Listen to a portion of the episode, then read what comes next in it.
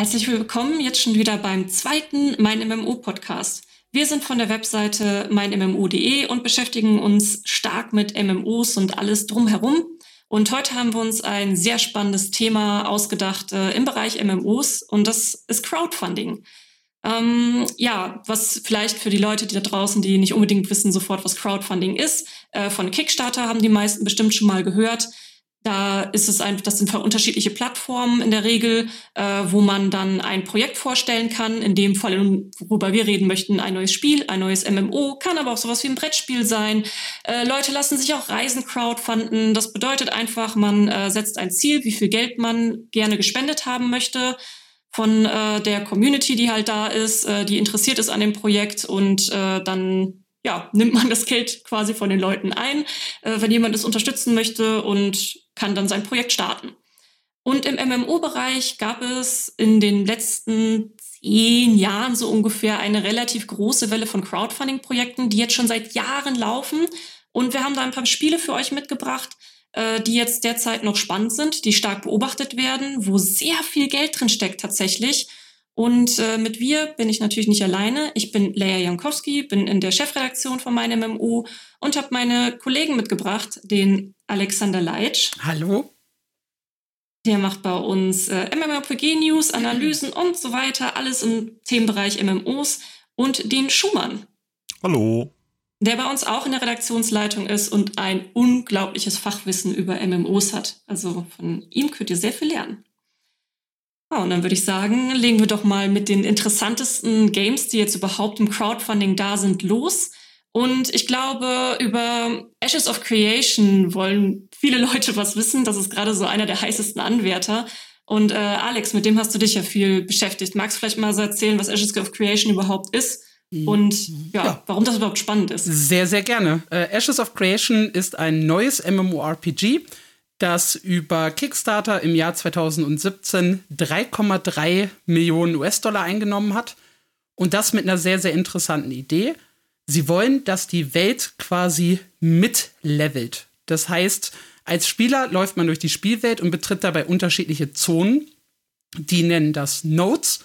Und diese Nodes leveln dann, indem man Quests erledigt, indem man Dungeons besucht, immer so ein bisschen mit nach oben. Und so kann eine, ja, eine kleine Stadt, die sich da befindet, beziehungsweise ursprünglich ein kleines Zeltlager, hochgelevelt werden bis zu einer riesigen Metropole. Und um diese Metropolen wiederum soll dann gekämpft werden. Und damit einher geht zwar Open PvP, wenn es dann um diese Schlachten geht, aber im Großen und Ganzen hat es auch einen starken Fokus auf PvE mit Raids, mit Dungeons, damit, dass man sich an dem Stadtausbau beteiligen kann. Und Housing spielt eine sehr, sehr große Rolle in dem Spiel. Also sehr, sehr viele soziale Features. Und damit möchte es halt die Leute begeistern, beziehungsweise hat es die Leute begeistert. Aktuell befindet es sich in einer Pre-Alpha, zeigt aber seit Anfang 2020 sehr, sehr viel Gameplay und ja, wird seitdem sehr, sehr stark bei den Leuten diskutiert. Ja, krass. Ähm, es wird halt auch viel diskutiert, weil es, glaube ich, ein unfassbar ambitioniertes Projekt ist. Ja, also die, äh, ja, sie wollen eine riesige Welt erschaffen. Tatsächlich, sie haben sich äh, vorgenommen, äh, Schlachten mit Hunderten von Spielern zu kreieren und halt, wie gesagt, so ziemlich in jeder Note irgendwie für besondere Aktivitäten zu sorgen. Zudem sollen sich die Nodes an sich nochmal unterscheiden. Es gibt militärische, welche mit wirtschaftlichem Fokus, äh, welche mit einem religiösen Fokus. Dann sollen sich diese Nodes jeweils den entsprechenden Rassen anpassen, diese kontrollieren. Es gibt ein Bürgermeistersystem. Es gibt 64 unterschiedliche Klassen, wenn man alle Kombinationen mitnimmt. Also im Gesamten klingt das einfach riesig, riesig groß. Ja, ich ja. glaube, das ist auch so sehr typisch für Ashes of Creation, dass es so toll klingt. Man muss ja wissen, dass der, dass die Macher dahinter kommen ja nicht aus dem Gaming-Bereich. Ist es nicht so? Bei den meisten großen äh, Indie-MMORPGs ist es so, dass es Leute sind, die vorher schon Spiele gemacht haben. Aber die Firma dahinter ist ja relativ neu. Der kommt eigentlich aus dem Marketing. Der hat irgendwelche Kräuter verkauft oder so. Und man merkt Säfte. halt, das ist Säfte, Säfte, Entschuldigung, ich habe darf ihm nicht zu nahe treten. Das ist Steven Sharif. Ähm, und er erfüllt sich da seinen Kindheitstraum, indem er das MMOPG macht, was er immer machen wollte. Das Spannende ist, dass er, also für mich das Spannende ist, dass das Ashes of Creation eigentlich das Nachfolgeprojekt, das inoffizielle Nachfolgeprojekt von EverQuest Next ist.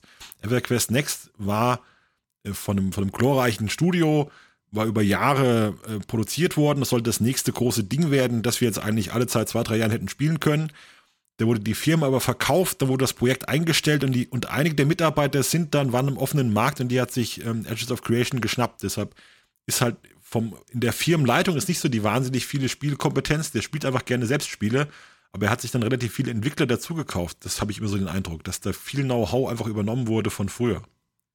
Ja, was ich da halt bei ihm auch sehr spannend finde, da hast ja gerade schon gesagt, dass er aus dem Marketing kommt. Und er kommt aber aus einer sehr umstrittenen Marketingrichtung, äh, nämlich aus dem Network Marketing, beziehungsweise viele kennen es ja auch in Deutschland als Schneeballsystem. Also ähm, das ist einfach so äh, auch diese typische Pyramide.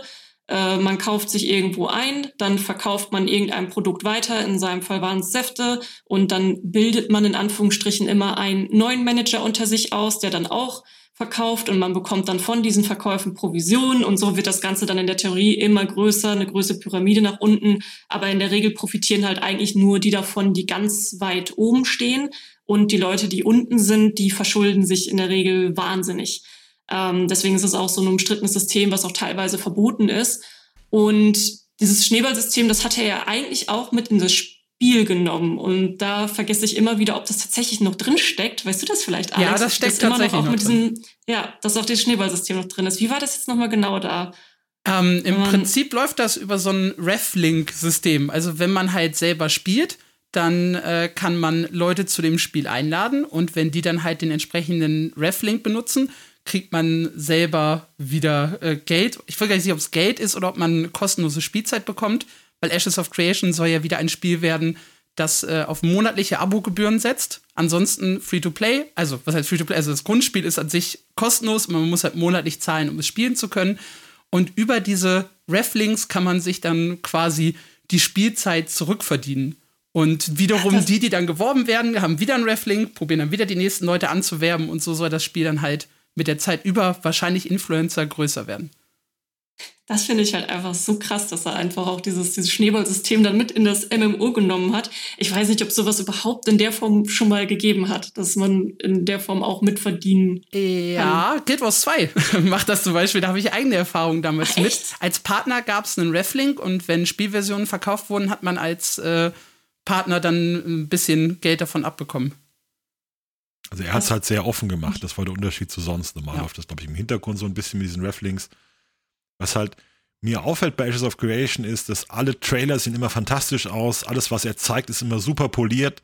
Ja, also da kommen dann so 20 Minuten Gameplay und der, er weiß genau, was die Leute sehen wollen. Das finde ich faszinierend. Also er weiß genau, was er den, was sie den Leuten, was er den Leuten sagen soll, wie das Spiel aussehen soll, wie es beleuchtet ist, was, was man sich verspricht. Und dann ist jedes Mal, wenn man, wenn wir auch so ein Video zeigen ähm, von dem Spiel, ist danach jeder überzeugt, also das wird das nächste Hammerspiel, das muss ich haben. Und das ist bei den anderen, bei den anderen äh, äh, Crowdfunding-Spielen auf keinen Fall so, sondern er ist wirklich ein Meister darin, das gut darzustellen. Und überhaupt Ashes of Creation ist sehr gut darin, sich selbst zu präsentieren. Obwohl, ja, da merkt man dann vielleicht auch die Marketing-Hintergründe. Ähm, da fällt mir aber trotzdem ein, dass sie auch in der Zwischenzeit einen herben Rückschlag aber hatten mit diesem Battle Royale. Ja, da wollte also, ich gerade drauf gehen. Das ist ja. das da ist schneller. tatsächlich äh, eigentlich so der größte Rückschlag, den man im, im, Marketing haben kann, hatte ich so das Gefühl. Also 2000, Ende 2018, kurz bevor offiziell die erste Alpha zum MMORPG starten sollte, haben sie ein Battle Royale ausgekoppelt. Das war mal geplant als Alpha 0. Sie ist Ashes of Creation Apocalypse dann später und sollte halt so generelles äh, Kampfsystem und die Serverstruktur enthalten, damit die schon mal gestresst werden können. Also wo liegen Serverprobleme und so weiter. Leider ging das im Dezember fürchterlich schief. Das Spiel ging wieder offline äh, nach wenigen Tagen. Es gab herbe Kritik und dann kam es im Oktober 2019 wieder zurück und enthielt dann schon äh, einen Battle Pass und kosmetische Belohnungen. Und das alles sollte man dann mit ins äh, spätere MMORPG nehmen können. Aber trotzdem waren Leute halt sehr verwirrt, quasi in einer Alpha ähm, dann Geld auszugeben, um Belohnungen für ein späteres MMORPG zu bekommen, das eventuell niemals erscheint. Das ist ja immer so das ja. Risiko. wer Böses vermuten will, äh, der kann natürlich auch denken, dass da vielleicht auch jemand einfach auf den Battle Royale-Hype, der da zu der Zeit herrschte, noch ganz, ganz, ganz krass ähm, aufspringen wollte und da ein bisschen Kapital rausschlagen. Ich glaube, das ist auch ein Phänomen, das wir immer bei Crowdfunding-Spielen sehen.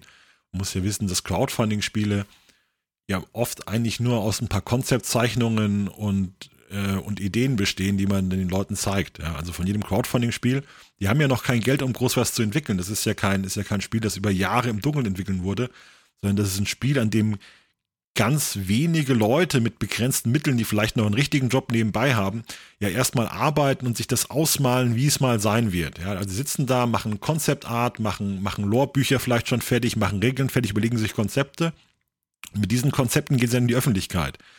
Und in diese, wenn, wenn man nur einem erzählt, was das mal für ein tolles Spiel werden wird, malt sich dann der Kunde das wahrscheinlich noch dreimal größer aus, als es im Kopf des Designers war. Und es wird dann immer größer und fantastischer, bevor das mal losgeht. Und der Moment, als dann Ashes of Creation kam und sagte, hier könnt ihr das spielen, und dann ist halt jeder mit seinen glorreichen Träumen auf den Boden gelandet, hat gemerkt, es ist halt doch nur ein ganz normales Spiel und es ist noch in einem frühen Stadium und es sieht noch nicht so toll aus und es hat vielleicht Bugs, ist denen das alles mit die Ohren geflogen. Ja. Also das merkt man ganz oft, diese Phase, wenn das alles von der, von der wunderbaren Idee, die man hat, und wenn man Leuten, was man den Leuten alles erzählen kann, wenn das dann zur Realität wird und man wirklich davor so spielen kann, ist das doch meistens, ähm, gibt es dann meistens einen herben Rückschlag erstmal. Ah, wobei ich Ashes of Creation schon so von den ganzen Projekten, über die wir jetzt äh, gleich auch noch in den nächsten Minuten reden werden, äh, eines der Projekte ist, das noch die größte Chance auf ein Release hat, was tatsächlich Spielbares da ist, was man auch als, wie man es halt beim MMO äh, definieren kann, als einigermaßen fertig wahrscheinlich kommt. Aber die Frage ist halt, wie. Äh, wie schätzt ihr beide das eigentlich ein? So was wird es eigentlich an die Ansprüche, die jetzt auch die Leute haben, das erreichen können? Wann wird es vielleicht kommen können? So was, was ist da eure Einschätzung? Ich glaube, ein ganz, ganz großer und entscheidender Punkt wird noch dieses Jahr kommen. Dann nämlich, wenn die Alpha 1 offiziell startet weil mit der Alpha 1 soll die NDA, die jetzt noch auf den Test liegt, äh, fallen. Und dann können halt die Spieler streamen und tatsächlich diese ersten Levelprozesse bis, ich glaube, Stufe 20 und erste Bosskämpfe und sowas allen präsentieren. Und dann wird das Spiel, glaube ich, sehr, sehr stark auseinandergenommen. Und von da an wird es wahrscheinlich so eine Richtung geben, in welche es geht. Ich glaube persönlich daran, dass es viel von dem, was es verspricht, umsetzen kann. Zumindest von dem, was man halt bisher gesehen hat. Äh, was ich halt ein bisschen kritisch sehe, ist dieser PvP-Aspekt. Weil PvP in der offenen Welt, egal wie sehr man dafür bestraft wird, dass man Anfänger, Noobs, was auch immer gangt und Leute, die halt kein PvP spielen wollen, tötet, äh, gibt es doch immer dieses Risiko, dass dann plötzlich eine Gruppe von Spielern einfach äh, das MMORPG kapert und anderen den Spaß nimmt. Ich glaube, das wird auch noch mal ein ganz, ganz schwieriger Faktor. Das müssen die irgendwie in den Griff kriegen. Also ich bin bei Ashes of Creation skeptisch. Ich habe das Gefühl, das sieht in Videos sehr gut aus. Und wie sich das dann alles spielt, wird man sehen. Also wir sehen ja, in den letzten Jahren haben wir gesehen, dass große MMOPGs mit vielen Ressourcen und mit vielen erfahrenen Entwicklern gescheitert sind. Und warum jetzt ausgerechnet Ashes of Creation ähm, der Wahnsinnsbringer werden soll, äh, der jetzt alle der alle überzeugt, das erschließt sich mir nicht ganz. Also ich glaube, das Spiel sieht deutlich besser aus, als es tatsächlich, als es tatsächlich ist. Weil ich mhm. würde mir es wünschen, dass es anders ist, aber ich fürchte, es läuft in diese Richtung. Ja, ich bin da auch eher bei Peter. Also ich habe auch den Eindruck, dass es, weil man irgendwie auch immer nur so einen Flickenteppich präsentiert bekommt. Mal ist es dann halt dieser Battle Royale-Modus, dann werden mal die hübschen Mounts gezeigt, dann werden mal Sachen aus der Pre-Alpha gezeigt und da bin ich auch noch recht skeptisch, ob wir da nicht vielleicht einen großen Blender vor uns haben. Aber wer weiß, äh, ich lasse mich auch gerne von einem coolen Spiel überraschen. Das ist ja auch das Traurige. Die traurige Realität ist ja, dass sich die Leute einfach, also die Spieler wünschen sich ja MMOPGs, die wahnsinnig aufwendig sind und die wahnsinnig viel Fleiß erfordern. Also die wollen eigentlich eine riesige Welt mit, mit Aussystern, mit ausformulierten Dialogen und Storylines und Kampagnen und das wird denen auf absehbare Zeit keiner bieten können, schon gar kein Indie-Studio ja, diese Indie-Studios wie Ashes of Creation und Rapid Studios können eigentlich so clevere Konzepte machen, die sich dann selbst am Leben halten und die sich selbst ernähren, wie eben dieses Node-System, das wirklich gut ist. Das ist wirklich eine gute Idee. Äh, aber ob das dann abendfüllend ist und das Spiel ist, wo, was man drei Monate am Stück spielen kann, wo man sich voll reinsteigert, ähm, das bezweifle ich schon. Also das hat bisher selten gut funktioniert und ich sehe nicht ganz, warum das bei Ashes of Creation klappen sollte. Ja, und da ähm, würde ich, da denke ich nämlich gerade an ein anderes Spiel, und zwar Crowford. Das ist auch äh, ein Spiel, das gerade noch in der in der Phase der Entwicklung steckt, aber wirklich sehr, sehr, sehr nah am Release steht. Ähm, Crowfall hat nämlich auch ganz gute Chancen, äh, tatsächlich eins der, der erfolgreichen Kickstarter-Spiele zu werden äh, und ist sogar sehr nah an dem dran, was es von Anfang an versprochen hat. Äh, Crowfall ist äh, 2015 gestartet, hatte da die ähm, ein Kapital von 1,6 Millionen Dollar dann über Crowdfunding bekommen, also über die Spenden. Und sie hatten damals ein Ziel von 800.000. Das heißt, sie haben äh, die, die Erwartung auch übertroffen von ihrem Crowdfunding haben sich aber nicht nur auf das Crowdfunding gestützt. Ähm, später im Laufe der Entwicklung haben sie halt auch ihre eigene Engine lizenzieren lassen, daraus halt auch eigenes Kapital geschlagen und ähm, was, ja, um mal, überhaupt mal zu erklären, was Crowfall ist. Es ist ein äh, Spiel, das sehr stark auf Spieler gegen Spieler ist. Es sollen halt große Schlachten stattfinden. Und das Besondere dabei ist, dass es im Prinzip zwei Welten gibt. Also du hast äh, eine Welt, die beständig bleibt, wo du dann auch dein Housing hast, wo du deinen Charakter weiter ausbaust und so weiter und so fort. Und dann gibt es ähm, so Phasen im Spiel, wo äh, die andere Welt dann auf, ja, aufgefressen wird von so einer Art Hunger, nennt man das. Und äh, auf dieser Welt gibt's dann Ressourcen, kann man ein, ein Königreich halt auch aufbauen und verteidigen und so weiter und so fort. Und da werden dann die unterschiedlichen Gilden, werden dann in dieser Welt, die langsam zerfällt, ähm, kämpfen sie dann um Ressourcen, kämpfen sie äh, ja um, um die Herrschaft, aber das Ding zerfällt dann. Äh, damit ist dann quasi eine Kampagne, eine Season beendet und dann fängt das Ganze wieder von vorne an. Und das finde ich halt ein ganz intelligentes System, ähm, was du gerade auch bei Ashes of Creation mit diesen overpowerten Gilden angesprochen hast da hat man halt jedes Mal von vorne die Chance, äh, die, die neue starke Gilde zu sein. Das haben sie sich schon schlau ausgedacht. Ähm, und ja, bei ihnen muss man sagen, dass sie sich sehr stark auch an ihrem Plan gehalten haben, was das Spiel werden soll. Also äh, von dem, was sie von Anfang an versprochen haben, das ist eigentlich auch das, was sie jetzt umgesetzt haben. Mit den Leuten von Crowfall ähm, rede ich eigentlich sehr regelmäßig. Also äh, seit 2016 sehe ich die jedes Jahr auf der Gamescom. Dieses Jahr wegen Corona gab es die nicht. Ähm, dieses Jahr haben wir aber längere Interviews mit denen über Videocalls geführt, äh, wo wir dann mal wieder den Stand des Games so abgeklappert haben. Und äh, bei dem äh, Todd Coleman, der Kopf dahinter, habe ich ähm, schon den Eindruck, oder auch wenn ich mit den anderen ähm, Entwicklern da rede, dass sie wirklich einen sehr straffen Plan haben und sich auch daran halten. Da gibt's kein Links und Rechts ähm, es sind die Klassen da, die sie von Anfang an versprochen haben. Es ist einfach das System, wie sie es versprochen haben, ist da. Und ich schätze, das kann schon Ende 2020 könnte es tatsächlich sogar zum Release kommen. Anfang 2021, ich weiß nicht. Ähm, ja, wie steht ihr zu dem Spiel? Also erstmal muss ich dich ganz kurz korrigieren, es gibt mehrere Kampagnen. Also nicht nur eine, die parallel zu den Eternal Kingdom, Kingdoms läuft, also zu der sozialen Welt, äh, sondern direkt mehrere PvP-Szenarien, die teilweise auch unterschiedliche äh, Konzepte haben. Also GVG, Kampf um Festungen äh, oder halt andere, sogar ein PvE-Szenario, wobei das halt nur für den Anfang interessant ist, um zu leveln. Ich habe das Spiel äh, für mein MMO tatsächlich länger angespielt. Ich glaube, ich müsste inzwischen bei irgendwas um die 22 Spielstunden sein und habe mich auch in das ein oder andere äh, PvP-Match inzwischen geworfen und muss sagen, mir gefällt es gut. Es hat allerdings auch immer noch eine ne ganze Menge Dinge, die man, glaube ich, äh, kritisieren kann. Vom sehr, sehr umständlichen Interface bis hin zu sehr hakeligen Kämpfen und tatsächlich auch schon jetzt manchmal, gut, es ist noch in der Beta, aber schon jetzt manchmal das Gefühl, dass die Server recht leer sind für so eine große PvP-Belagerung. Für mich ist es halt von Anfang an Nischen-MMORPG gewesen, eben mit diesem Fokus auf, hey, wir lassen PvPler aufeinander los und die können sich so ein bisschen um Festungen streiten. Ähm, aber ich glaube, so ein richtig großes Spiel wird Crowfall halt nie werden. Ja, das wollen die auch gar nicht. Also ist, wenn man denen zuhört, ist eigentlich immer so, man merkt, das sind ja auch richtig so altgediente Veteranen, ja, die sind ja alle dann schon die Leute sind ja deutlich über 50, wenn man da manchmal so schaut und die haben dann ihre Schlachten schon geschlagen und wollen jetzt noch ein letztes Mal so allen zeigen, wie es geht. Ich habe ja das Interview gesehen, wo, wo im Prinzip der Gordon Walton hat dann gesagt, ja, dieses WoW mit diesem Blizzard, ach, das ging alles in die falsche Richtung und früher waren MMORPGs viel freier und also das sind schon Leute, die sich die sich sehr lange mit dem Thema beschäftigt haben und die jetzt noch mal so allen zeigen wollen, wie es richtig geht oder wie man es anders machen kann. Und die machen sich da, glaube ich, auch keine Illusionen. Also die wollen nicht das nächste Riesending machen, sondern die wollen halt das machen, was sie selbst spielen wollen, von dem sie überzeugt sind. Und das ist alles schon sehr positiv.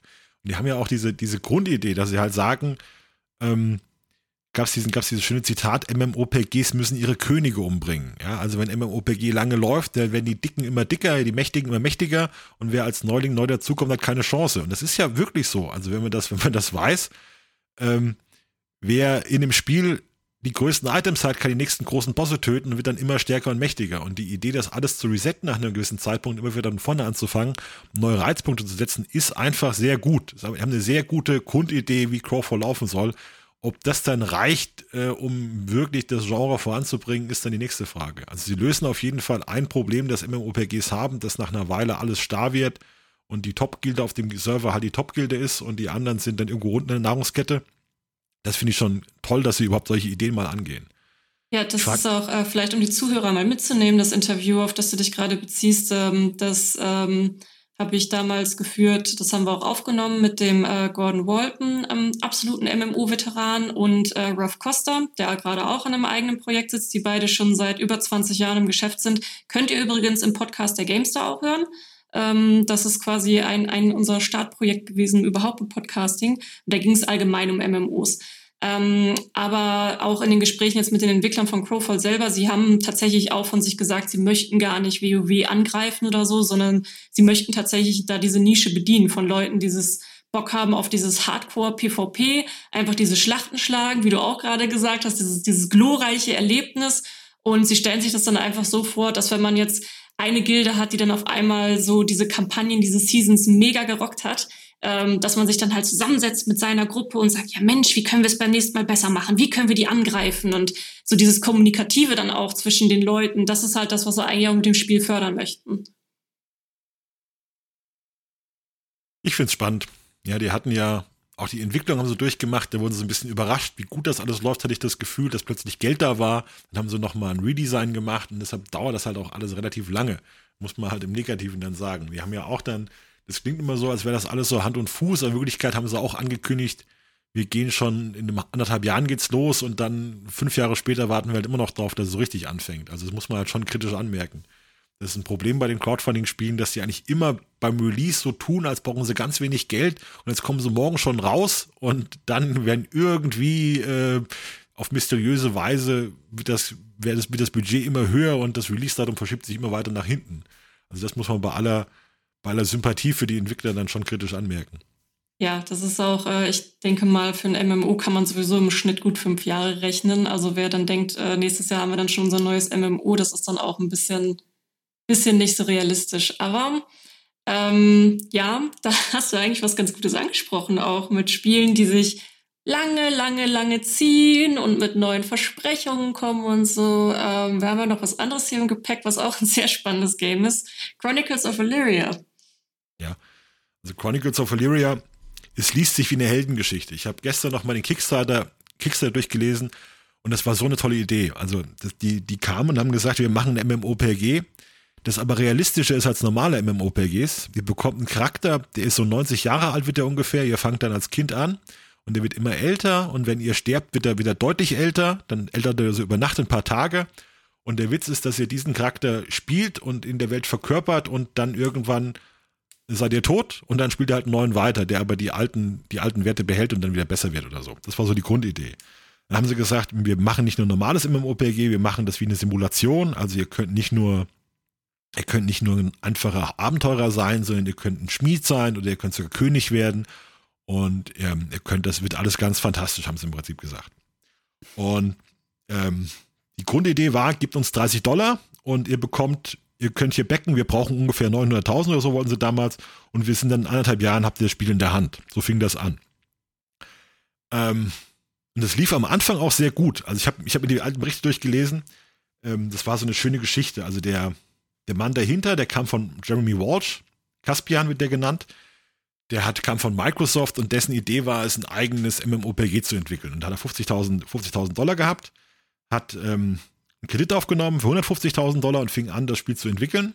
Dann hat er gemerkt, das läuft super und dann hat er sein Traumhaus, also das Grundstück, auf dem sein Traumhaus entstehen soll, da hat er verkauft und hatte die ersten 500.000 zusammen, hat er, hat er erzählt, war also ein großes Opfer für ihn und damit ist er auf Kickstarter und wollte dann das Geld haben Kickstarter hat es ihm auch gegeben. Die hatten dann, glaube ich, 1,8 Millionen. Und von da aus wollten sie entwickeln.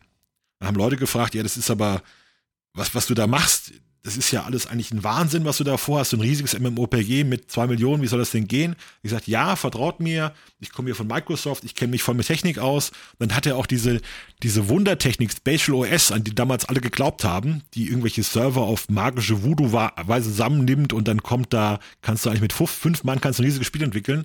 Mit der hat er es auch gemacht, das war alles super. Also die ersten Jahre war alles super ähm, haben sie gezeigt, sie haben jetzt, ein, waren mit drei Mann angefangen im Keller, dann haben sie ein Büro gekauft und dann waren da zehn Leute drin, dann waren 20 Leute drin, waren 30 Leute drin, ist immer gewachsen, hat man die arbeiten sehen und das war richtig schön. Also es war eine richtig schöne Geschichte. Das war so, so ein Mann, wirklich sein Traum. Und das ging gut bis 2019. Dann kam die Nachricht, ja, man hat sich von Improbable getrennt, also von den von Spatial OS. Ja, weil irgendwie hat es nicht so gepasst und es war auch so teuer und das hat alles nicht so geklappt. Und haben die Fans dann schon so geguckt und gesagt, du hast doch gesagt, das ist so wahnsinnig wichtig. Was ist denn da los? Ja.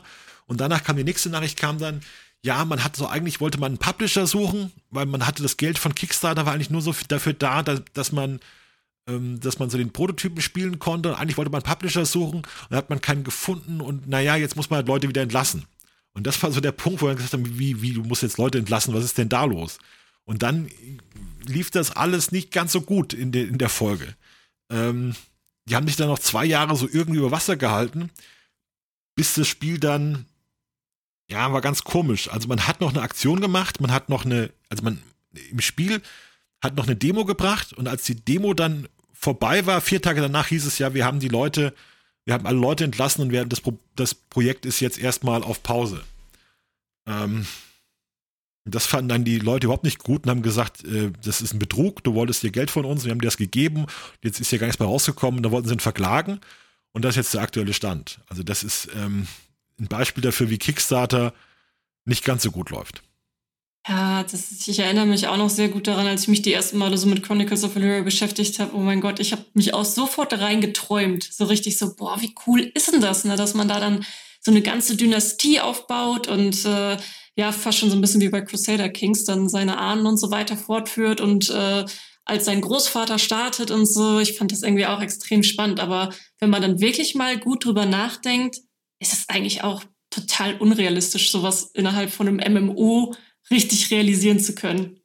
Was ich immer mit Chronicles of Illyria verbunden habe, waren Unsummen an Geld, die Spieler gezahlt haben für Game-Inhalte, die sie wahrscheinlich nie bekommen, also die sie jetzt definitiv wohl nie oder zu 90 Prozent nie bekommen werden.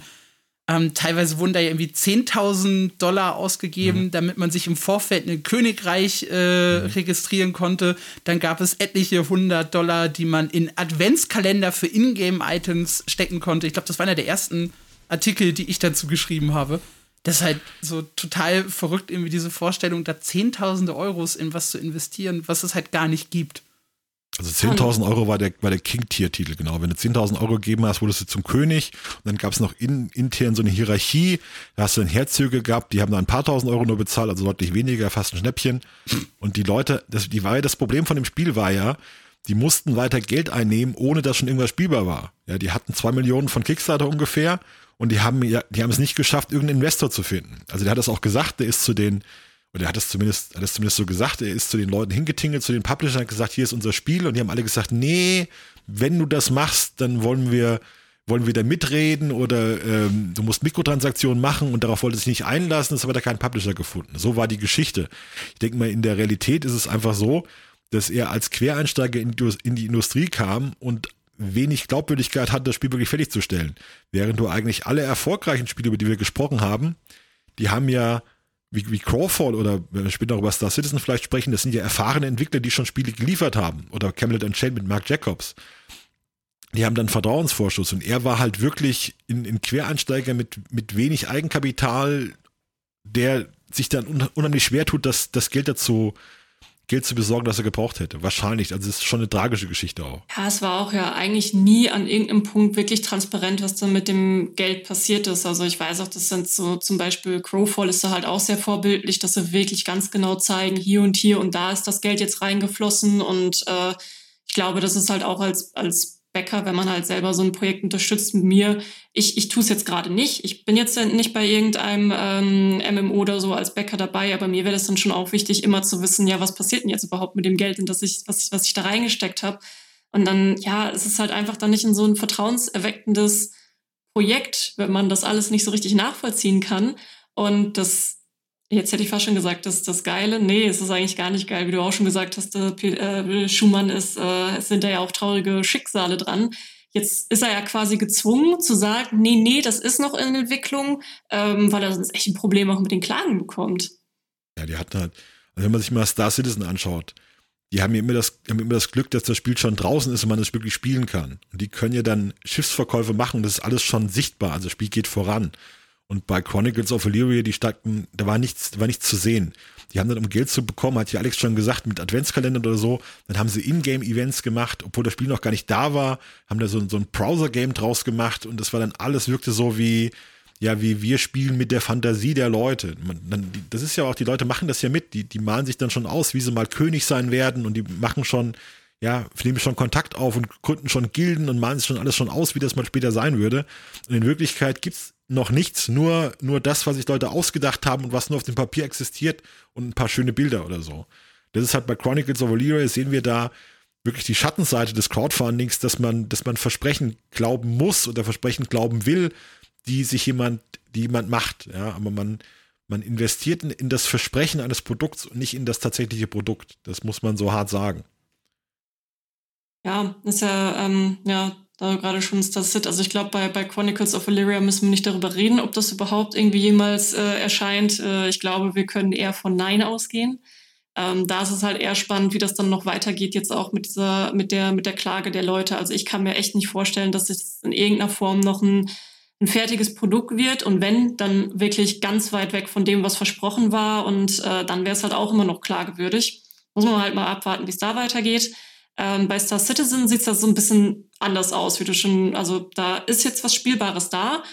Aber ich habe es auch nochmal rausgesucht. Es ist schon seit 2012 da. Also jetzt schon seit acht Jahren und hat bis dato fast 280 Millionen Dollar eingenommen. 314. War, wie viel? 314 sind es. 314 sind es jetzt, ja gut, ja, dann war es ja genau. sogar schon wieder veraltet, was ich da jetzt rausgesucht hatte. Äh, 314, also, meine Güte, ey, es wird echt immer. Wird immer verrückter. Vier, die haben vier Studios, vier Studios auf zwei Kontinenten. Das ist der Wahnsinn. Also, das muss man, muss man echt sagen. Das ist auch, ich frage mich dann auch immer, ja, liegt das an Science Fiction oder haben die Leute so viel Geld? Die haben so viel Geld. Das sind alles, glaube ich, Techniker, die da, die da spenden, irgendwelche Visionäre, Raketenwissenschaftler. Ich habe mal einen Beitrag gelesen von einem, der sagt, der hat ja viel Geld rausgehauen und der ist irgendwie ein preisgekrönter Naturfilmfotografierer oder was und der hatte einen ein Nahtoderlebnis und war er fast tot. Er sagte, jetzt, jetzt bin ich, jetzt habe ich gemerkt, was wirklich wichtig in meinem Leben ist.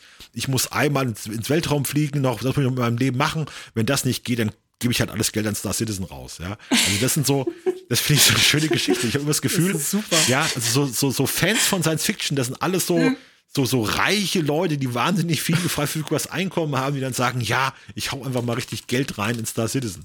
Also meinst du, die Finanzierung ist nicht durch ganz viele passiert, sondern durch einfach ganz viele es, Whales? Ja, es sind schon, es sind schon viele. Ich glaube, die haben zwei Millionen Spender, aber wenn du zwei Millionen Spender hast, 330 Millionen, da haut ja trotzdem jeder einen Haufen Geld raus, ja. Also es ist schon einfach viel, viel Finanzkraft da, glaube ich, bei, bei Star Citizen, bei dieser, bei dieser ganzen Zielgruppe.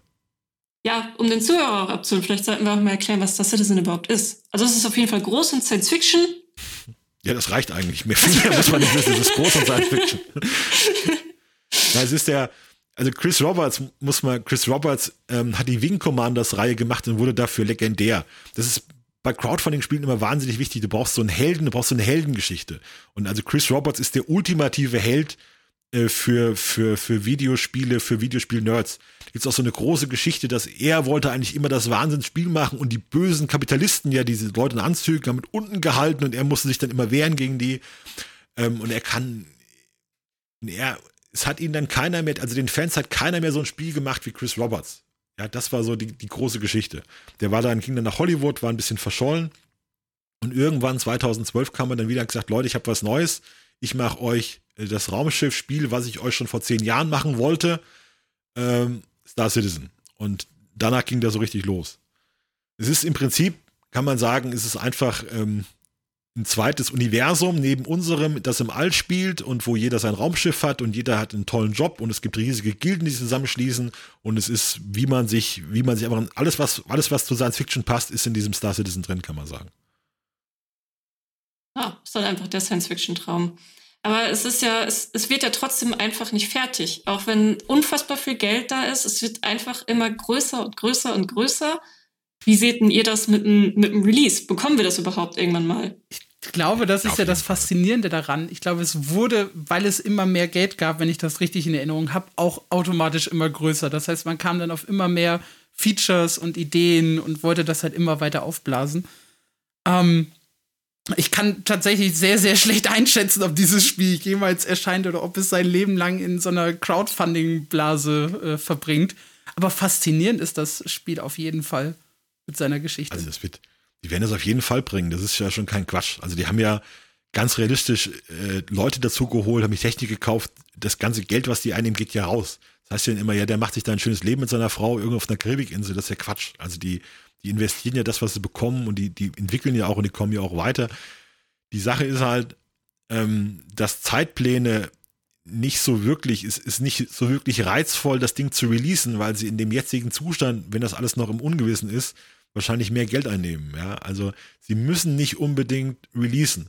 Bei einem klassischen Spiel, das EA macht oder so, die brauchen ja die 60 Euro, die sie dann dafür nehmen, wenn das mal in die Läden kommt. Und Star Citizen funktioniert halt auch ohne direkten direkten Verkaufspreis schon sehr gut über diese Schiffverkäufe und die, ähm, die Aktionen, die sich einfallen lassen. Deshalb ist da kein richtiger Zeitdruck da im Vergleich zu anderen Spielen. Deshalb kann sich das ein bisschen hinziehen. Und es fehlt wohl auch, muss man dann so hart sagen, es fehlt dann wohl auch die harte Hand eines Publishers, der sagt, hör mal zu, Roberts, äh, wir haben 2020, guck mal auf die Uhr, äh, ich hätte jetzt gerne mal mein, mein Kapital wieder, mach mal fertig, ja.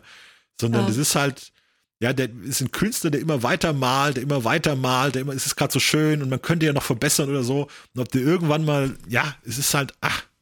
Ja, das ist, ist, das halt ist genau das, was tatsächlich auch der J. Todd Coleman äh, in, in Interviews dann in unseren Gesprächen öfter gesagt hat, so, ja, wir haben ja nicht den Druck von einem Publisher, wir können es halt releasen, wenn es fertig ist. Und genauso entstehen dann natürlich auch immer wieder die Verschiebungen, weil ja, der Publisher dahinter, der, der muss halt sein Geld auch wieder bekommen, sonst funktioniert es nicht. Und äh, finde es eine sehr schöne Entsprechung mit dem Künstler, der einfach äh, immer noch den letzten Strich perfektionieren möchte. Ja, es gibt ja auch, was bei, bei Star Citizen so schön ist, der hat ja nicht nur einen großen Helden, sondern es gibt auch wirklich die Schurken. Ja, es gibt ähm, von außen dann gab es einen bösen, bösen Entwickler, Derek Smart, der immer über Star Citizen gel gelästert hat.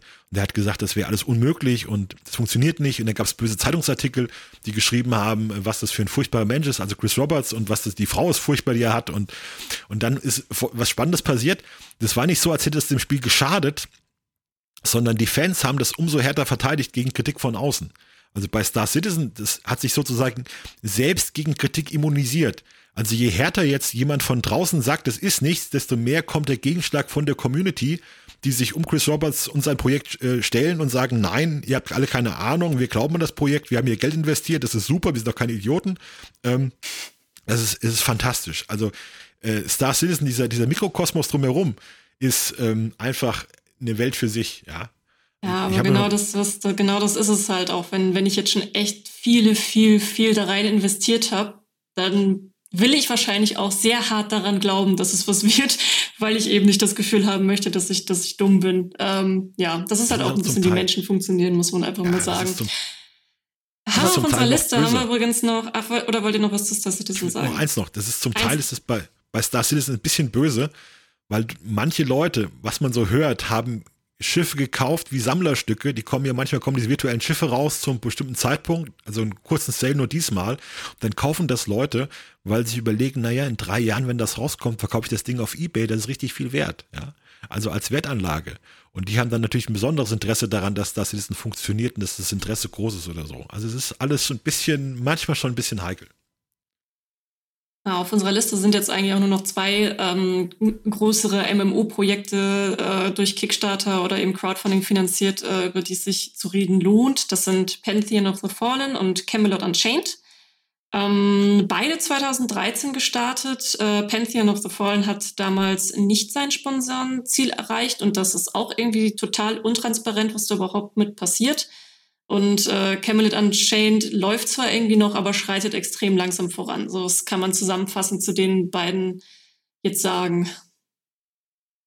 Ja, Camelot Unchained. Ja, ja, bitte. Mach, Mach du ruhig. Na gut, dann mach ich.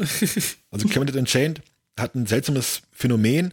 Die haben am Anfang, als es losging, als sie Geld brauchten, haben sie wahnsinnig gedrommelt. Ja, also da war das Spiel eigentlich, oder sah auch schon so aus, als kommt das jeden Moment raus, haben sie die Klassen vorgestellt und hatten eigentlich, äh, haben ein klares Modell gehabt. Wir wollen wie Dark Age of Camelot sein. Das war ein, ein Spiel so aus den 2000ern herum, das der Entwickler von Camelot und Shade, Mark Jacobs, gemacht hat. Wir wollen das aber jetzt in die neue moderne Zeit bringen. Wir wollen das alles anpassbar machen. Ähm, mehr wie eine Sandbox. Die Leute sollen sich ihre eigenen Skills bauen können. Und es ging vor allem, es ist ein Spiel, wo es um die Schlachten geht, ähm, um die, um die Reiche, Reiche gegen Reiche. Und da sah das alles so aus, als ist das ein Spiel, was, was schon klar in Stein gegossen ist, was bald entwickelt wird. Äh, Mark Jacobs ist ein, auch wieder so ein Heldenentwickler. Der hatte Dark Age of Camelot und äh, danach Warhammer Online gemacht. Und war immer so das Gefühl da, der ist eigentlich ein großartiger Entwickler, aber die Studios lassen ihn nicht so richtig oder halten ihn klein oder irgendwie. Und jetzt wollte er es nochmal wissen. Ähm, und der hatte dann aber wahnsinnig Schwierigkeiten, was man so gehört hat, überhaupt Leute zu finden, die für ihn arbeiten. Weil ähm, er hat das dann auch sehr transparent erklärt, also überhaupt sehr transparenter Ansatz, dass die, dass die, er konkurriert mit großen Tech-Firmen, die konkurrieren alle um ein Studio und er ist da am Arsch der Welt irgendwo und da findet er schwer Leute, weil die alle nur in den großen Hauptstädten sind. Und hat sich die Entwicklung lange hingezogen. Und man hat auch aufgehört, eigentlich nach außen irgendwas zu machen, weil die, der dann eine Finanz, Finanzierrunde gemacht hat, Investoren reingeholt an das Boot und nicht mehr auf Geld aus Crowdfunding so angewiesen war. Das war also auch so ein Fall davon, dass das Crowdfunding nur so als Initialzündung diente, um, ähm, um Aufmerksamkeit zu bekommen und erste Fans ans, ins Boot zu holen. Und die eigentliche Entwicklung findet jetzt wie bei einem klassischen Indie-Studio statt, eher hinter verschlossenen Türen und im Stillen. Also man macht zwar was nach außen, aber die, die Strahlkraft von Camden Chain ist eigentlich sehr gering. Da muss man schon äh, tief wühlen, um da was zu sehen. Ja, die machen regelmäßig Videos von ihren wie da einer sitzt und entwickelt, da gucken 50 Leute zu oder so. Also das ist ganz seltsam. Es ist eigentlich total verrückt, weil äh, eine spielbare Version, also in Anführungszeichen spielbar mit, mit Tests und Testkämpfen und sowas gibt es ja schon ewig. Äh, selbst ich habe da mal so an so einem Event teilgenommen. Ich glaube 2017 oder 2018. Und trotzdem kommt das Ganze halt nicht voran. Und jetzt haben die sich ja selber quasi noch so ein bisschen äh, mit einigen Fans überworfen, mit einer Aktion im, im Februar, als sie ihr PvE-Spiel angekündigt haben. Ähm, das ist eigentlich, wenn man sich das so anschaut, mehr oder weniger nur eine Demo für die hauseigene Engine. Das ist vermutlich dann quasi der, der, der nächste Plan, oder es ist schon, glaube ich, passiert, dass diese Engine halt äh, verkauft werden soll, lizenziert werden soll. Und in dem Spiel geht es halt quasi nur darum, dass äh, Spieler, bis zu 1000 Spieler auf einmal gegen Horden von, von Gegnern kämpfen sollen. Und das ist halt überhaupt nicht das Konzept, das Camelot Unchained hatte. Und da gab es eine riesige Diskussion und die Bäcker waren sauer und dann wollten Leute ihr Geld zurück und die haben tatsächlich das äh, Geld zurückerstattet. Äh, aber selbst diese, dieser Wind ist quasi jetzt nach diesem kurzen Aufschrei auch schon wieder komplett verflogen und ja, Camelot Unchained. Es ist halt wirklich sehr, sehr still dafür, dass das eigentlich schon 2017 recht weit wirkte. Ich glaube, das ist ähm einfach die harte Realität, wie das Entwickeln abseits von AAA mit ganz begrenzten Mitteln ist. Ja. Da wird dir ein Entwickler krank oder passiert irgendwas, da springt dir einer ab und dann hast du von deinen paar Leuten, die du brauchst, fehlen dann, fehlt dann Zentraler und dann verschiebt sich alles. Das ist dann, glaube ich, ganz banal. Ja. Kann sich jeder überlegen, wie es in der Firma wäre, wenn dann ein Mitarbeiter plötzlich kündigt und man kriegt keinen Ersatz oder es verschiebt sich doch alles und es ist schon ja, unangenehm. Ja, also wenn ein Crawfall Nische ist, dann ist halt Cabinet Unchained der Nische, Nische, irgendwie Nisch, nischige Nische, am, ni ja, am nischigsten. Ich glaube, sowohl bei Camelot Unchained als auch Pantheon of, äh, of the Fallen müssen wir nicht unbedingt darüber reden, ob die in irgendeiner Form erscheinen werden, weil ich kann es mir nicht wirklich vorstellen, bei beiden nicht, weil es halt ja viel zu nischig, viel zu wenig Strahlkraft. Hm. Und das ist, oh. jetzt haben wir so, oh, oh, oh. Will jemand widersprechen? Also dann bei, tun Sie es jetzt bei, oder schweigen Sie für immer. Bei Pantheon bin ich mir nicht so sicher, ob das äh, an sich zu, zu nischig ist und nie erscheinen wird. Ich glaube, da haben wir auch so ein bisschen das Problem, was Peter gerade beschrieben hat mit der wegbrechenden äh, Person. Weil auch um das Spiel gab es ja quasi so eine Hel ja, Heldengeschichte in Anführungszeichen mit Brad McQuiet, der mal bei EverQuest angefangen hat, dann sich mit äh, Sony so ein bisschen überworfen hat und am Ende zurückkam und sagte, hey, ich möchte jetzt mein eigenes MMORPG machen. Und der hat gesagt, äh, mein Fokus ist halt PvE Und das ist ja mal so ein bisschen weg von Camelot Unchained und, und Crowfall, sondern er hat wirklich gesagt, dass er so ein bisschen, oder soll voll in die, in die PvE-Sparte äh, hauen. Und da ist es halt eigentlich, da gab es auch recht viel Kommunikation, eine lange, lange Zeit lang. Und dann kam es eben zum äh, überraschenden Tod von Brad McQuiet 2019. Und seitdem ist es eher so, so ein bisschen problematischer. Aber trotzdem gab es noch regelmäßig Trailer, regelmäßig News. Es gibt Gameplay. Es gibt, glaube ich, auch Leute, die spielen. Nee, gibt's nicht. Es gibt aber auf jeden Fall Gameplay, das regelmäßig gezeigt wird. Und das macht zumindest ein bisschen die Hoffnung, dass das da noch weitergeht. Ja, wie gesagt, es zieht sich halt ewig und es ist auch trotzdem recht untransparent, was da überhaupt passiert. Also man kann tatsächlich bei Pantheon of the Fallen findest du auch keine Zahlen, wie viel Geld da jetzt wo in irgendeiner Form drin steckt. Das macht es halt auch schwierig und für mich dann auch um einiges unglaubwürdiger. Ähm, worauf ich jetzt hinaus wollte, ist, wenn wir uns jetzt die Liste mal so angucken, das sind jetzt tatsächlich die vielversprechendsten Kickstarter-MMOs der letzten, ähm, ja, äh, im Zeitraum der letzten zehn Jahre, sage ich mal. Ähm, und davon ist noch keins tatsächlich released. Ähm, Crowfall bekommen wir vielleicht dieses Jahr. Ashes of Creation hat eine gute Chance ähm, so dieses ganze Kickstarter-System um MMOs. Und da muss man natürlich sagen, das sind natürlich noch lange nicht die einzigen MMOs oder generell Spiele, die bei Kickstarter irgendwie da sind. Es sind auch so viele verdümpelt und versumpft und ist halt insgesamt ein interessantes, schwieriges Thema. Ähm, mich würde total interessieren, wie ihr überhaupt auch persönlich zu Crowdfunding noch steht. Also ich, wir haben ja gerade noch mal darüber gesprochen, Alex, dass du selber sogar Bäcker bist. So, warum bist du eigentlich Bäcker und äh, warum glaubst du an dieses System? Äh, tatsächlich habe ich in meinem Leben vier Spiele unterstützt. Camelot Unchained, äh, Crowfall, Past Fate und ein Spiel, an das ich mich tatsächlich nicht mehr so richtig erinnern kann, weil es komplett im Nichts versunken ist. Die anderen drei gibt es zumindest noch, ja. Und äh, Past Fate, also ich bin nach dem allerersten MMORPG äh, sehr viel vorsichtiger geworden, weil das halt äh, eingestellt wurde. Uh, und habe dann damals äh, Crowfall gebackt äh, für 50 Euro, weil es mir schon eine live spielbare Version geboten hat. Das hat mich halt gereizt. Es war 2017 in der Zeit, wo ich halt ein neues MMORPG unbedingt haben wollte. Ich gehöre also zu dieser angesprochenen Fanbase, so diese Leute, die sich in so eine Idee äh, versteifen und dann auch so sich eine Welt ausmalen. Und bei Crowfall hatte ich halt eine Chance, in diese Welt tatsächlich direkt einzutauchen. Und deshalb habe ich dann das Spiel äh, unterstützt und habe es auch bisher zumindest noch nicht bereut. Das heißt, ich konnte da schon frühzeitig spielen. Camelot Unchained war ein ähnlicher Gedanke. Auch da hieß es halt, du hast Gameplay, du hast die Tests und bin dann auch in diese Tests mitgegangen. Allerdings ist das ein Riesenunterschied. Also Camelot Unchained ist halt wirklich, wir testen für ein paar Stunden eine Schlacht mit 10.000 Menschen, du läufst als Dummy-Figur da rum, drehst dich dreimal im Kreis, läufst gegen eine Festungswand, das war dann so dein Test. Uh, und bei Crofer war es halt wirklich was Spielbares. Und jetzt Past Fate, das ist äh, quasi das neueste Spiel, das ich gebackt habe. Das entstand daraus, dass sie im Vorfeld eine Demo angeboten haben. Diese Demo habe ich äh, auch gute zwölf Stunden lang gespielt in der Woche und äh, habe dann auch nur den äh, kleinen Mindestbetrag gemacht, um quasi eine spielbare Version zu bekommen. Ich glaube, das waren 10 Dollar oder 10 Euro.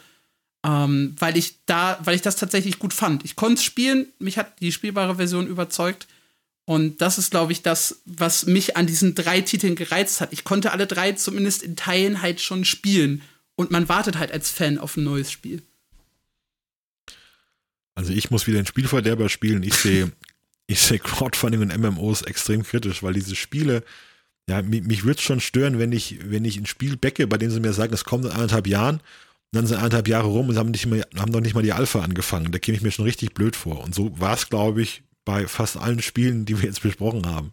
Ja, also Star Citizen sollte 2014 erscheinen. Ja, 2014. Also, wo der, die ursprüngliche, das ursprüngliche Versprechen war. Ähm, da käme ich mir schon blöd vor. Es ist eben, also wir, beschäftigen uns ja professionell mit MMORPGs seit vielen Jahren und man weiß einfach, also A, diese, diese Dinger brauchen wahnsinnig lange, ja, also fünf, sechs Jahre mindestens vom, vom ersten Mal, dass man das wirklich versieht und dann bis es wirklich im Laden steht. Ähm, sie verschlingen Unsummen an Geld und es ist völlig unsicher, ob sie funktionieren. Wenn ich überlege bei Wildstar, wie viel, wie viele Jahre da Leute mit verbracht haben, sich auf das Spiel zu freuen und wie kurz es dann wirklich da war, äh, also das würde ich mir ungern geben. Also da unterschreibt man ja dann für, für Menschen dieses Elend und Neid, indem man sich auf ein Spiel so sehr freut, äh, von dem man noch gar nicht weiß, ob es wirklich kommt und ob es gut ist. Also bei, bei Kickstarter ist es ja noch schlimmer. Ich möchte mich nicht in Spiele verlieben, von denen ich von denen ich nur, äh, nur Pinselzeichnungen und Striche und Bleistifte und Ideen weiß. Ich möchte, möchte mich in Spielen verlieben, die ich spielen kann die schon da sind. Ja. Ich finde es auch mittlerweile, ja, auch, auch die Spiele, auf die ich mich wahnsinnig freue, die versuche ich zu, versuche ich zu vermeiden, damit ich mir nicht schon im Vorfeld die ganze Energie damit verbringe, darauf hinzufiebern. Ich finde es keine gute, keine gute Beziehung zu einem Hobby, dass man da immer schon im, im Traum, wenn alles noch viel schöner ist, als in der Realität ist, sich dann da sich da seine Energie irgendwie ins Nirvana ballert. Ja, ich stehe da so ein bisschen in der Mitte. Ähm, den Vorteil bei Crowdfunding-Games sehe ich darin, dass eben auch Ideen unterstützt werden können, die vielleicht von der AAA-Formel abweichen. Also sowas wie Crowfall zum Beispiel, ähm, die sich wirklich Gedanken, die halt selber auch schon seit Jahren drin sind, ähm, Veteranen im Business sich wirklich überlegt haben, hey, wie können wir das lösen mit diesen äh, überstarken Gilden und so. Tolle Idee. Und ich, ich weiß halt nicht, ob das möglich gewesen wäre, so ein Crowfall auch zu machen, ohne dass es Crowdfunding in irgendeiner Form gegeben hätte. Wahrscheinlich ähm, nicht. So dass eben, und das ist halt ähm, bei, wenn du halt im AAA-Studio bist, dann musst du dich einfach an bestimmte Gegebenheiten anpassen. Ganz aktuelles Beispiel wäre ja auch ein New World, das sich entschieden hat, von einem Hardcore-PvP ähm, ja, Ansatz äh, zu PvE umzuwandeln, mehr Open World zu gehen, mehr das zu machen, was die Leute mögen, weil halt ein Amazon dahinter steht. Die geben sich natürlich nicht zufrieden, irgendwo Nischendasein oder so zu führen. Und das ist halt das Schöne an Crowdfunding. Ähm, das, ich glaube aber, man muss wirklich schon ein tiefes Wissen haben, um äh, oder sich tief informieren, um zu wissen, in was man investieren sollte oder nicht. Also das heißt, man muss sich eigentlich schon vorher damit beschäftigen, wer macht das überhaupt? Sollte ich jetzt diesem einen äh, Typen wie bei Pantheon of the äh, Fallen war es, glaube ich, äh, ähm, ähm, mit dieser Heldengeschichte, äh, sollte ich da jetzt drauf, drauf was geben? Sollte ich in ähm, Steven Sharif, der eigentlich tief im Marketing steckt, ähm, aber vielleicht von Spielentwicklung nicht so viel Ahnung hat, vertrauen? Ähm, das muss man halt eigentlich recherchieren. Man muss sich selber wirklich als Investor sehen und gut überlegen, will ich da rein investieren oder nicht? Und da ist es dann trotzdem immer noch schwierig, dann zu sehen, wo der Weg dann letztendlich hingeht. Ähm, und wenn man sich halt vorher gut Gedanken darüber macht, äh, ob es sich lohnt und ob es realistisch ist, dann kann das halt schon eine sehr schöne Sache sein. Und äh, bei sowas wie Chronicles of Illyria, wenn man da ganz tief guckt, dann muss man eigentlich schon von selber drauf kommen, ja, das ist halt so extrem überambitioniert, sollte man das halt wirklich machen. Ähm, aber ich würde trotzdem fördern wollen, dass sowas weiter besteht äh, einfach eben da ist, auch Raum lässt für kreative Sachen, die es vielleicht so vorher noch nicht gegeben hat. Und wir haben ja zum Beispiel Temtem, dieses äh, inoffizielle Pokémon-MMO, da hat es ja super funktioniert und die scheinen auch gerade einen sehr guten äh, Verlauf zu nehmen weiterhin. Ich habe jetzt die ganz aktuelle Entwicklung nicht frisch im Kopf, aber zumindest von vor ein paar Monaten war der Stand halt echt noch sehr gut. Also die Spielerbase ist auf Steam halt schon ein ganzes Stück eingebrochen. Als die im Early Access angefangen haben, war das ja recht groß. Äh, einfach weil dann hinten raus doch ein bisschen der Content fehlte. Aber bisher haben die ihre, ihre Ziele und auch das, was so an, an Gameplay-Neuerungen kommen sollte, wie Housing und sowas, äh, durchaus noch im Blick. Ich glaube, immer so ein bisschen leicht verzögert hinter dem ursprünglichen Plan. Aber es gibt auf jeden Fall regelmäßig neuen Content und ich schaue da auch regelmäßig rein. Das habe ich dann übrigens, wenn man so drüber nachdenkt. Ich meine, zählt Early Access in diesem Fall dann als, als Backing eigentlich? Weil ich habe ja Temtem dann auch, ich habe ja Temtem auch gekauft, dann im, im Januar, um es spielen zu können. Das ist tatsächlich eine sehr interessante Frage, weil es gibt ja sehr viele Spiele, die dann im Early Access releasen, in Anführungsstrichen, äh, sei es auch sowas wie äh, Ark Survival Evolved und dann aber, ja, das ist quasi so ein sneaky way, also ein sneaky Weg, äh, sich schon da zu veröffentlichen, aber noch nicht so richtig da zu sein, immer sagen zu können, aber wir sind ja noch Early Access. Das ist tatsächlich eine interessante Frage. Ja, das ist halt ich das, glaub, was das mich ja auch, so. auch gecatcht hat bei, bei Crowfall, bei Camelot Unchained und jetzt bei Past Fate. Ich konnte halt spielen und dann danach für mehr Spielen bezahlen. Ich glaube, das ist auch so der Reiz von, von Crowdfunding für Spieler, ist so ein bisschen so Spieler 2.0. Also du bist halt nicht nur Spieler, sondern du bist auch irgendwie Mitentwickler. Du bist dann schon der Alpha-Tester, der den Feedback gibt. Und du kannst dann sagen, hier mach das doch mal so und so entwickle, das wäre vielleicht besser. Ja, und man kriegt dann auch so das Gefühl, man ist dann, man ist eingeweiht und bekommt Geheiminformationen, die nicht so jeder hat, ja. Über das neue Call of Duty spricht ja jeder Hans, jeder Hinz und Kunz, aber ich spreche hier über das neue, über das neue MMOPG, das nur tausend Leute auf der Welt kennen und nur ich bin hier im geheimen Entwicklerforum und bekomme die Infos mit, ja. Das ist, äh, glaube ich, so ein ganz großer, großer Reizpunkt.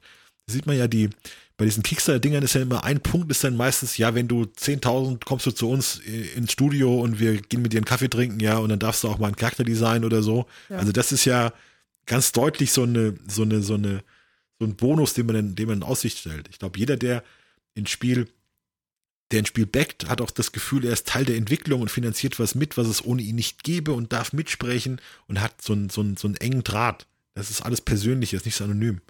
Das weiß ich nicht. Also ich glaube, bei den, bei den wirklich großen Summen definitiv. Also ich könnte mir halt nicht vorstellen, irgendwie äh, 5000 Euro für Frühzugang zu Ashes of Creation oder sowas zu bekommen. Aber ähm, so bei den kleineren Summen, also was ich jetzt halt gesagt habe, so 10 bis 50 Euro, ich hatte nicht das Gefühl, dass ich da tatsächlich mit äh, der bin, der äh, Einfluss auf die Entwicklung nimmt. Hatte aber schon das Gefühl, halt was zu kennen und zu wissen, was, was andere halt nicht kennen. Das war schon, äh, zumindest bei Crawfall in der Anfangszeit, fand ich ziemlich cool, wenn ich dann darüber gesprochen hat und die anderen hatten noch nie was davon gehört. Doch, ja, diesen Punkt sehe ich. Davon, davon leben die ja letztendlich auch, so wie bei Star Citizen, dass dann, äh, wenn auch nur ein Angriff gegen das Spiel kommt, dass dann eine ganze Horde von einer hartgesottenen ja. Community kommt, die sagt so, nein, das, die, die fühlen sich natürlich ganz anders, ganz anders einbezogen und sind viel tiefer ja. auch da drin und äh, dann, erklärt, dann hast du natürlich dann. Hm. Mit dem erklärt, du hast keine Ahnung. Äh, Chris Roberts hat schon 2012 auf dem Bierdeckel skizziert, wie jetzt hier dieses eine Feature mal laufen wird 2019 und so. Das ist immer ganz, das ist immer Wahnsinn. Ich liebe das.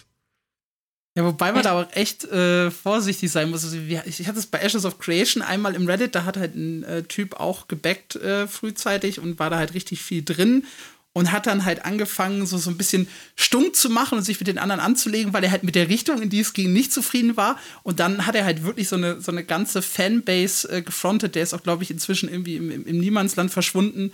Ja. Also, das geht da teilweise echt heiß her, auch hinter den Kulissen, was nicht so immer nach außen dringt das war bei Star Citizen, ist ja wirklich das Paradebeispiel, was da für Geschichten kursieren. Gab es ja anonyme Artikel ähm, im Escapist Magazine, was Chris Roberts für ein, für ein übler Schurke ist und dann hat er sich verteidigt und dann haben sie ihn für alle verteidigt. Da spielen sich ja Dramen ab, das kann man sich kaum vorstellen. Ja, das hat man aber in diesen ganzen eingeschworenen Communities, also wenn man sich da auch mal ein bisschen in den Foren einliest und was da dann teilweise auch für Theorien dann drumherum gesponnen werden, das ist äh, tatsächlich eine ganz, ganz eigene Dynamik. Es Vielleicht nochmal so, ähm, zum Abschluss ein Blick in die Glaskugel. Glaubt ihr, wir werden in Zukunft noch mehr so große, ambitionierte ähm, ja, Crowdfunding-MMO-Projekte sehen wie in den letzten zehn Jahren? Das jüngste ist jetzt tatsächlich Ashes of Creation, die 2017 gestartet sind. Ich denke, das hängt total davon ab, wie Star Citizen, wie Star Citizen funktionieren wird. Also wenn das groß wird, wird ein Hit, dann kommen weitere. Und wenn das schon nicht funktioniert, dann wird es schwer, weil die Leute dann auch immer skeptischer werden zu spenden. Es ist jetzt eigentlich schon so viel eingegangen oder es hat sich zu lange hingezögert, dass die Bereitschaft für ein neues Spiel zu investieren, glaube ich, deutlich geringer geworden ist. Ich finde das eigentlich super faszinierend. Ich habe mal so ein bisschen durch unsere News durchgeschaut, wie häufig wir eigentlich über, über Kickstarter, MMORPGs geschrieben haben, von denen man nach ihrem Kickstarter-Start, selbst wenn sie ihre Ziele erreicht haben oder wenn sie ihre Ziele verfehlt haben, nie wieder irgendwas gehört hat. Ähm, das sind zwar nicht immer alles riesig große Namen, aber es sind halt doch verdammt viele Spiele, die es immer wieder versuchen und die immer wieder scheitern. Und das stimmt mich eigentlich weniger optimistisch. Also, ja, die, die, die ganz großen, also wenn man einen ganz großen Namen dabei hat oder es irgendeine total verrückte Idee, mit der man wirklich sich von allem anderen abhebt, mag das nochmal auf Kickstarter funktionieren. Aber ich glaube, die Leute sind auch so langsam übersättigt mit diesem ganzen Kleinkram von, wir haben eine Mini-Idee, die sie anders ist als äh, WoW oder die anders ist als äh, irgendein anderes Spiel. Jetzt backt uns mal dafür. Ich glaube, da ist ja, halt auch ja. irgendwann. Ja, ich glaube, das hat heute nur. Wir haben auch heute nur über Spiele aus den USA gesprochen, glaube ich. Sind jetzt, jetzt alles Games, die in den USA entstanden sind. Du hast natürlich aus Osteuropa oder auch sogar aus hier aus Deutschland auch viele kleinere Projekte, die es auf Kickstarter äh, schaffen wollen, wo es wahrscheinlich mit der Investorenlage noch schlechter aussieht als in den USA. Ja. Das macht dann wahrscheinlich das, das Gros aus, ist dann mal irgendwie ein Entwickler aus Polen oder eine kleine Gruppe hier aus Deutschland, die da was machen wollen. Ähm, ja, muss man sehen. Ja, also ich glaube auch, dass jetzt sehr viel tatsächlich an Ashes of Creation, Crowfall und Star Citizen hängt. Also wie die drei jetzt letztendlich dann, wenn sie es schaffen zu releasen, ähm, wovon ich zumindest bei Ashes of Creation und Crowfall von ausgehe, äh, Star Citizen gucken wir nochmal. Ähm, da wird dann auch drauf geguckt, eben auch was diese das, was das Vertrauensverhältnis angeht, weil wenn da immer wieder so viele gescheiterte Projekte sind oder auch kleinere Projekte, die doch irgendwie nie was werden, dann verlieren die Leute natürlich auch entsprechend Vertrauen. Gerade bei so riesigen Spielen, die so teuer sind wie MMOs, ist das halt echt, echt schwer, das dann auch nur über Crowdfunding zu lösen. Also es muss sowieso auch immer irgendeine Form von Eigenkapital drinstecken. Ich fand es auf jeden Fall eine super interessante Diskussion mit euch. Ähm, haben mir sehr viel Spaß gemacht. Und ähm, ja, wenn ihr mehr von uns lesen und hören wollt, äh, jeden Mittwoch wird jetzt der Mein MMO-Podcast erscheinen. Und äh, wir haben natürlich auch noch unsere große Webseite, äh, mein-mmo.de. Da könnt ihr auch ganz viele Artikel lesen von äh, Alex Schumann und äh, ich tauche da auch immer mal wieder mit Interviews und Kolumnen auf. Und äh, ja, dann freuen wir uns, wenn ihr wieder mit dabei seid. Ja, bis zum nächsten Mal.